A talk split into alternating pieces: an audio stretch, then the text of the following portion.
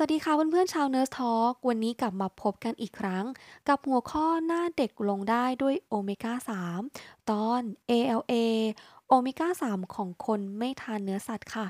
Nurse Talk ตอนก่อนๆจินพูดถึงไปบ้างแล้วค่ะว่า ในปลาทะเลหรือเนื้อสัตว์บางชนิด จะให้กรดไขมันจำเป็น 2 ตัว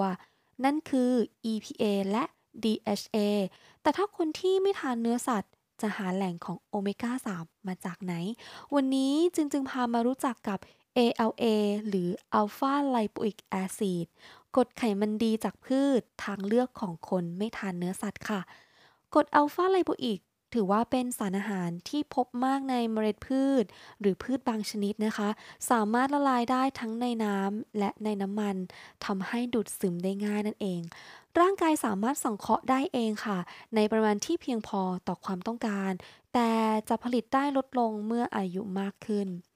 ALA และกรดไขมันโอเมก้า 3 สัมพันธ์กันอย่างไร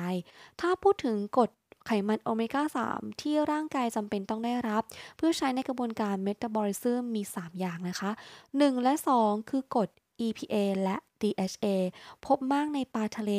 อาหารทะเลบางชนิด และ ALA คือตัวที่ 3 ค่ะ ที่ได้จากพืชหรือน้ำมันพืช หรือจากน้ำมันเมล็ดพืชเองนะคะ แต่จะอยู่ในรูปที่ไม่แอคทีฟค่ะ จะต้องถูกเปลี่ยนให้อยู่ในรูปของ EPA และ DHA ก่อนเสมอ ร่างกายจึงจะสามารถนำไปใช้ประโยชน์ได้ แหล่งของอัลฟาไลโบอิกมีที่ไหนบ้าง ก็พบมากในกลุ่มของผักใบเขียวนะคะ แล้วก็ในพืชด้วยได้แก่ผักโขม มันฝรั่ง มะเขือเทศบล็อกเกอรี่ในกลุ่มของเมล็ด หรือน้ำมันจากเมล็ดพืชก็มีเช่นเดียวกันค่ะ ได้แก่เมล็ดแฟก เมล็ดเจีย วอลนัท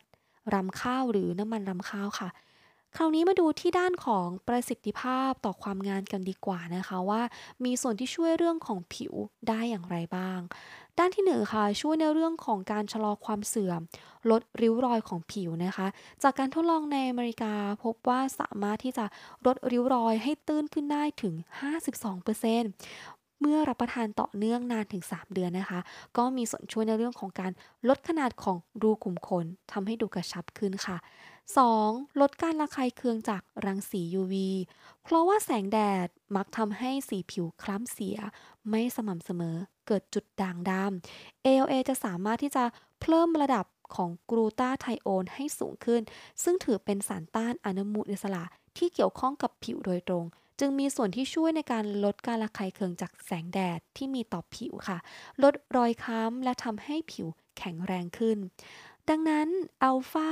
ไรโบอิกแอซิดหรือว่ากรดอัลฟาไรโบอิกก็ถือว่าเป็นไขมันโอเมก้า 3 จากพืช ที่เป็นอีกหนึ่งทางเลือกของคนรักสุขภาพ รักความสวยความงามและก็ไม่ชอบทานเนื้อสัตว์นะคะ เป็นยังไงกันบ้างคะสำหรับเคล็ดลับที่นำมาฝากกันในวันนี้ หวังว่าเพื่อนๆทุกคนจะได้รับข้อมูลดีๆ ไปปรับใช้กันค่ะ ไว้พบกันใหม่ในหัวข้อหน้านะคะ วันนี้ Nurse Talk ไปแล้วนะคะ สวัสดีค่ะ